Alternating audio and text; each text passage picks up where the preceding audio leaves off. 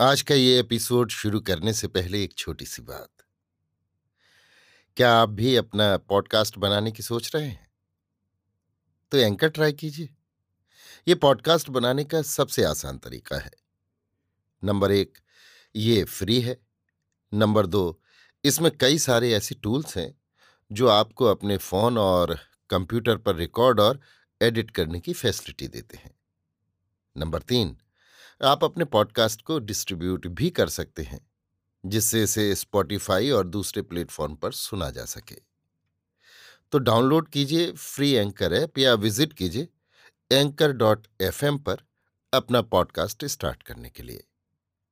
ये तो थी एक छोटी सी जानकारी, और अब शुरू करते हैं एपिसोड का सिलसिला। तो आज के एपिसोड में। लीजिए सुनिए। सूर्यकांत त्रिपाठी निराला के लिखे उपन्यास। प्रभावती का भाग अट्ठाईस, मेरी यानी समीर गोस्वामी की आवाज़ में। प्रभा के कहने पर प्रातःकाल जब रत्नावली उठी और राजा महेंद्रपाल के बचाने की याद आई, तब एक साथ कई विरोधी भावनाएँ उसकी राह रोक रोक कर खड़ी होने लगीं। वो वहाँ किसी को तो नहीं पहचानती। अकेली क्या करेगी वहाँ जाकर? पुनः वो कुमारी है। वहाँ उसकी बराबरी के अनेक नरेश हैं। अगर किसी को मालूम हो गया और उस समय की प्रचलित प्रथा के अनुसार किसी ने उसका हरण किया तो?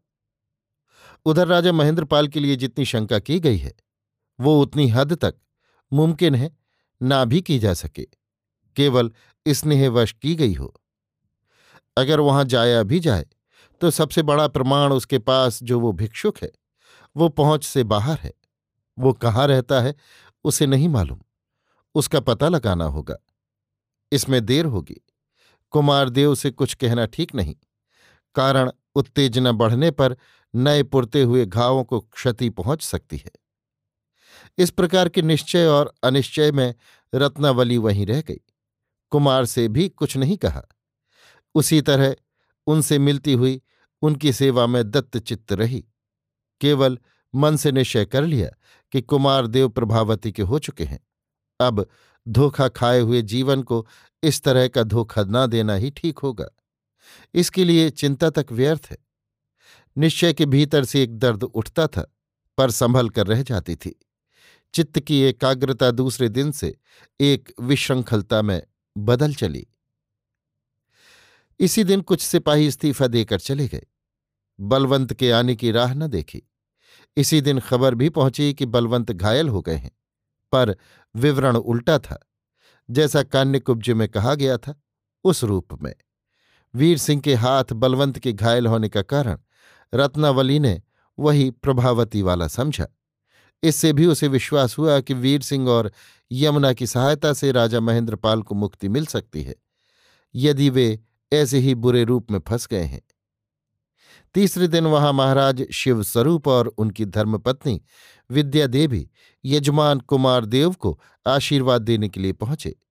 उन्होंने मार्ग की सुनी खबर सुनाई कि सिंधु नाम की कान्यकुब्जेश्वर की कोई नर्तकी छल से राजा महेंद्रपाल को छुड़वाकर साथ लेकर भाग गई है। इससे रत्नावली को विशेष रूप से संतोष हुआ। घबराहट की वजह जाती रही। रत्नावली ने बड़े आदर से महाराज को रखा। कह दिया कि कुमार को प्रभावती तथा राजा महेंद्रपाल का कोई संवाद न सुनाए। कुछ दिनों बाद सब हाल उन्हें आप मालूम हो जाएँगे। महाराज ने मिलते समय इस आशा की पूरी पूरी रक्षा की। उन्हें पहचान कर कुमार उच्छ्वसित हुए।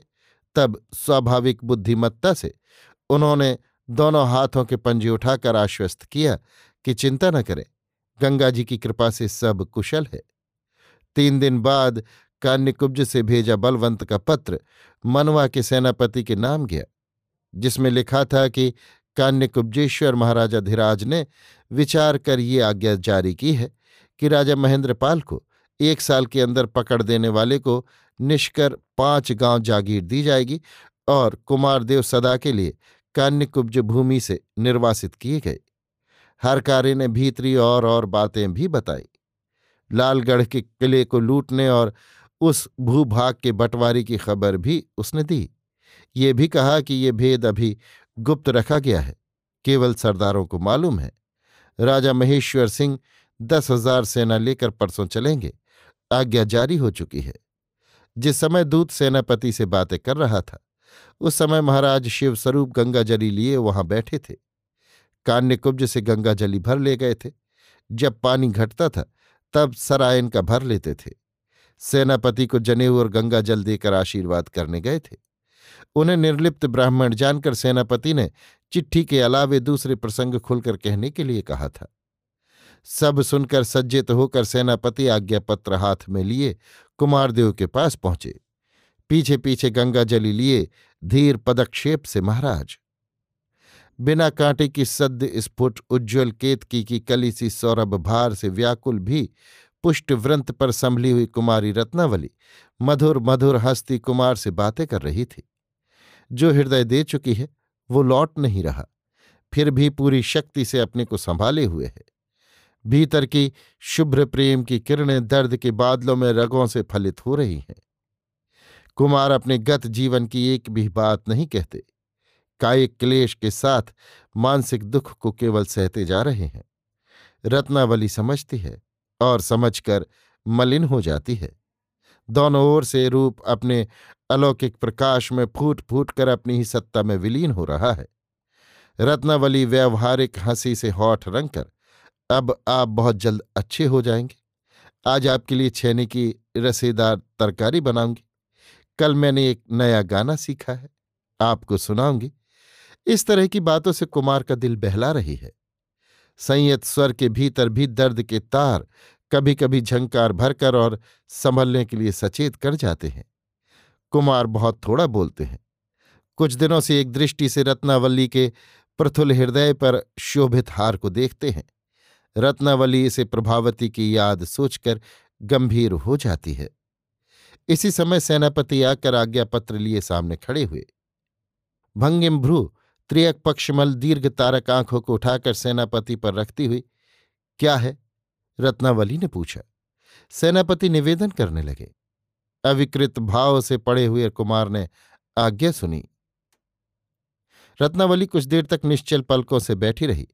फिर पास की दासी को छह सात और जो उच्च पदस्थ नायक सेनापति से नीचे काम करने वाले थे, उन्हें बुला लाने के लिए भेजा। सेनापति को आसन डलवा दिया। सेनापति रत्नावली की बदली हुई चेष्टा देखते हुए निश्चेष्ट से आसन पर बैठ गए। देखते देखते बुलाए हुए नायक भी आकर एकत्र हुए।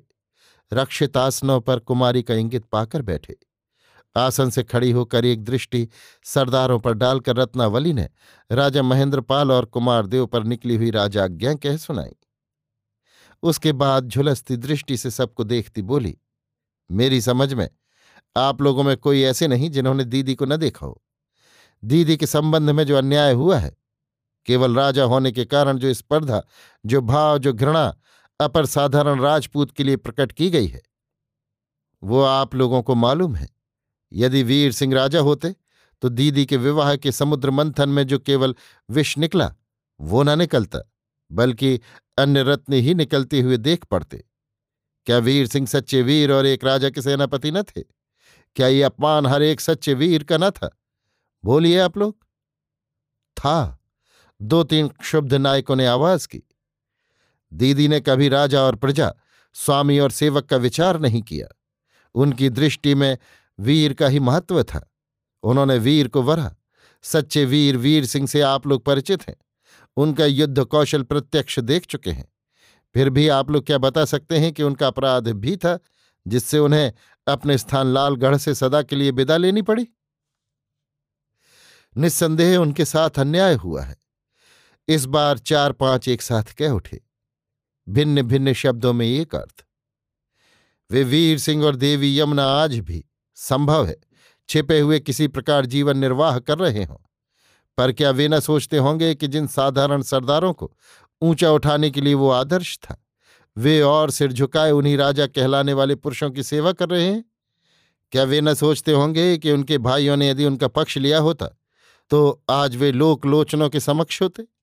क्या ये सरदारों के लिए लज्जा की बात नहीं? सभी सरदार सिर झुकाए बैठे रहे। वीरो, तुम राजा के लिए कटकर मर जाते हो, पर अपने लिए सिर भी नहीं उठाते। तुम पर अत्याचार बढ़ते ही जा रहे हैं, पर तुम एक बार भी अपनी सदाचारिता नहीं प्रदर्शित करते। तुम लोग जानते हो कान्य कुब्जेश्वर को प्रसन्न करने के लिए राजा महेंद्र पाल ने सेनापति वीर सिंह से अन्याय व्यवहार किया था। देवी यमुना उन्हें मुक्त कर उनके साथ निरुद्देश्य हो गई। वे आज भी हैं। मुझे पता लगा है। यदि तुम मेरा साथ दो तो मैं तुम्हारे पक्ष से लड़ने के लिए तैयार हूँ। दर्पयुद्धत बलवंत को तुम्हें नीच समझने की घृणा का उचित फल प्राप्त होगा। सेनापति से ना रहा गया। कहा, आप ठीक कहती हैं। मैं प्राण रहने तक आपका साथ दूँगा। नायकों ने भी धर्म साक्षी कर शपथ की। धन्य है धन्य है। उच्छ्वसित रत्नावली की आँखों से आनंद की ज्योति विच्छुरित होने लगी। तुम सत्य ही क्षत्रिय हो। तुमसे तुम्हारी माताएँ पुलकित, पत्नियाँ हर्षित हैं। देखो, गले से उठाकर हार दिखाती हुई। ये हार मैंने एक भिक्षुक से खरीदा है। उसने स्वयं विश्वास कर मेरे पास लाकर बेचा। कुछ दिनों बाद वो आएगा, तब तुम्हें और अच्छी तरह मालूम हो जाएगा। यों वामा सेविका से पूछ सकते हो, ये माला लालगढ़ के कुमार ने भिक्षुक को दी। दलमऊ की कुमारी प्रभावती की माला से बदली थी। इस समय भी कुमार देव के गले में प्रभावती वाली माला है। इससे प्रमाणित है कि कुमार देव ने बलपूर्वक विवाह नहीं किया। पर प्रभावती के भीरू पिता स्वार्थवश प्रभावती का बलवंत से विवाह करना चाहते थे। कुमार प्रभावती के साथ नाव पर थे जब बलवंत घायल हुए। आज वो प्रसंग अनेक षड्यंत्रों का दृश्य फल प्रकट कर रहा है। वो तुम्हें मालूम हो, भगे हुए राजा महेंद्र पाल को एक वर्ष के भीतर खोजकर पकड़ देने वाले को निष्कर पाँच गाँव की जागीर और कुमारदेव को जीवन भर के लिए देश बहिष्कार है। देखो, कैसा विवाह है, इसके मूल में भी बलवंत है। सब लोग मौन। मैं जानना चाहती हूँ, क्या तुम लोग इस तरह की आज्ञाओं को मानकर ही चलना चाहते हो? नहीं हमें सहारा न मिल रहा था। हम दिल से बराबर ऐसे कृत्यों को बुरा मानते आए हैं। ठीक है, रत्नावली शांत होकर बोली, आप लोग जाकर विश्राम कीजिए, मैं प्रतिकार करती हूँ। बलवंत का दुर्ग के भीतर प्रवेश पहरों में कहकर रोक दीजिए, आज्ञा मेरी रहेगी। सत्य के लिए दृढ़ प्रतिज्ञ कोई कोई सच्ची वीरता दिखाकर रत्नावली के लोभी इस उद्भावना में लीन अपने अपने वास स्थल को गए। रत्नावली कुछ देर तक बैठी रहकर स्वस्थ होकर सस्नेह कुमार को देखती हुई बोली, आप चिंता न कीजिएगा, चाँद देर तक बादलों में न ढका रहेगा। आप अकारण मेरे लिए कलह न कीजिए। मैं कलह नहीं कर रही, कलह दूर कर रही हूँ। फिर भी भाई से वैर होगा। नहीं, स्वभाव से भाई वैरी था, उसे मित्र बनाऊँगी। नहीं, मैं कल यहाँ से चला जाऊँगा। मैं समझता हूँ, यमुना देवी की भूमिका आपने मेरे लिए बांधी। वामा रत्नावली ने सेविका को आवाज़ दी।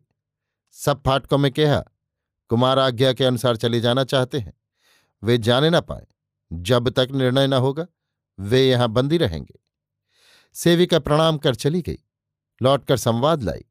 एक दूत किसी राजराजेश्वरी का भेजा हुआ, कुमार को स्वयं पत्र देना चाहता है। आने की आज्ञा हुई। दूत ने कुमार को पत्र दिया। खजाना लूटकर प्रभावती ने निश्चय किया, जब तक कुमार के मन में वो प्रभावती रहेगी, कुमार रत्नावली का प्यार स्वीकृत न करेंगे। ये सोचकर एक चिट्ठी कुमार के नाम लिखी और एक दूसरे सिपाही के हाथ, जो वहाँ का न था, मर्म समझाकर भेज दी। खोलकर कुमार पढ़ने लगे। श्री कुमार देवजू को राजराजेश्वरी का यथोचित। समाचार ये है कि तुम्हारी पत्नी प्रभावती ने मेरा आश्रय ग्रहण किया है, जब उसे कहीं भी रहने का स्थान नहीं मिला। वो मेरी दासी है। मुझे अब तक तुम्हें सूचित करने का समय नहीं मिला। कारण, मैं बलवंत सिंह का भेजा कान्य कुब्ज को जाता हुआ कर लूटने की चिंता में थी। कर लूट कर निश्चिंत होकर तुम्हें लिख रही हूँ। मेरी दासी भी शस्त्र चलाने में पटु है, इसलिए मुझे बहुत पसंद आई। संवाद मिला है कि तुम्हारे पिताजी, जो तुम्हारे इस विवाह के भ्रमात्मक कारण से बंदी कर लिए गए थे। सिंधु नाम की कान्य कुब्जेश्वर की नर्तकी की कृपा और छल से मुक्त हो गए हैं। उन्हें लेकर नर्तकी अपने बचाव के विचार से अदृश्य हो गई है। उन्हीं के नाम से एक धोबी को फंसाकर आशा है तुम प्रसन्न हो। और यदि मेरी दासी को या मुझे कुछ लिखना चाहो तो पत्रवाहक के हाथ लिखकर भेज सकते हो। श्रीमती राजराजेश्वरी, पत्र पढ़कर कुमार ने रत्नावली को पढ़ने के लिए दिया। कुमार में एक साथ इतने परिवर्तन आ चुके थे कि इस पत्र का वैसा कुछ प्रभाव उन पर ना पड़ा। अकारण एक दुख हुआ। रत्नावली पत्र पढ़कर उसकी ध्वनि में तमतम आ गई। उसी वक्त अपनी तरफ़ से एक पत्र लिखा। फिर राजकुमार से उत्तर के लिए पूछा। कुमार ने कहा कि ऐसी कोई आवश्यकता उत्तर देने की क्या है? मैं केवल इतना आपसे अनुरोध करूँगा कि आप महाराज के हाथ अपना पत्र भेजें।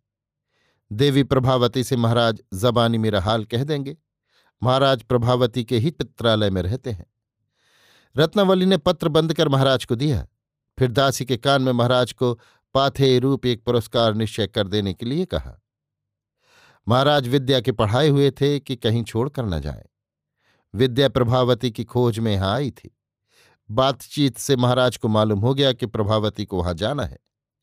जब मनवा आए थे, तब कोस भर दूर तक विद्या भी घोड़े पर थी। यहाँ आते समय विद्या ने गंगापुत्र की हैसियत से मिले घोड़ों को जो कुछ भी मिले, उसी कीमत पर बेच देने के लिए महाराज को सलाह दी थी। उन्होंने ऐसा ही किया था। अब चिट्ठी लेकर चलते समय विद्या की बात सोचकर बोले, और वो भी साथ वो घोड़े पर कैसे चढ़ेगी? हंसकर रत्नावली ने कहा तो हाथी पर जाइए। अच्छा। सोचते हुए महाराज ने कहा, हौदा कसवाए देव कहकर पत्र लेकर डेरे गए। विद्या बैठी सोच रही थी। महाराज के पैरों की आहट से भी उसे ब्रह्म ज्ञान न आया। कंधा पकड़कर हिलाते हुए महाराज ने कहा, पता लग गया, वहाँ से चिट्ठी आई है, उसका जवाब ले जा रहे हैं। हम घोड़ों पर जाते, फिर याद आया, हमने कहा, और वो जो है। तो कुमारी जी बोली, हाथी में जाओ, हाथी में तो नहीं दोख, और है, बड़ी खराब खबर आई है। राजा महेंद्र पाल भगे हैं। कोई साल भर में पकड़ लेगा तो उसको पाँच गाँव की जागीर मिलेगी और देव कुमार को देश निकाला दिया गया है और लालगढ़ लूटने के लिए महेश्वर सिंह प्रभा के पिता परसों चलेंगे। जाओ, कहो, हाथी पर नहीं रथ पर जाएँगे। वो गठरी मुठरी लेकर हाथी पर क्यों बैठेंगे? महाराज फिर कहने गए, अभी आप सुन रहे थे? सूर्यकांत त्रिपाठी निराला के लिखे उपन्यास, प्रभावती का भाग 28 मेरी यानी समीर गोस्वामी की आवाज़ में।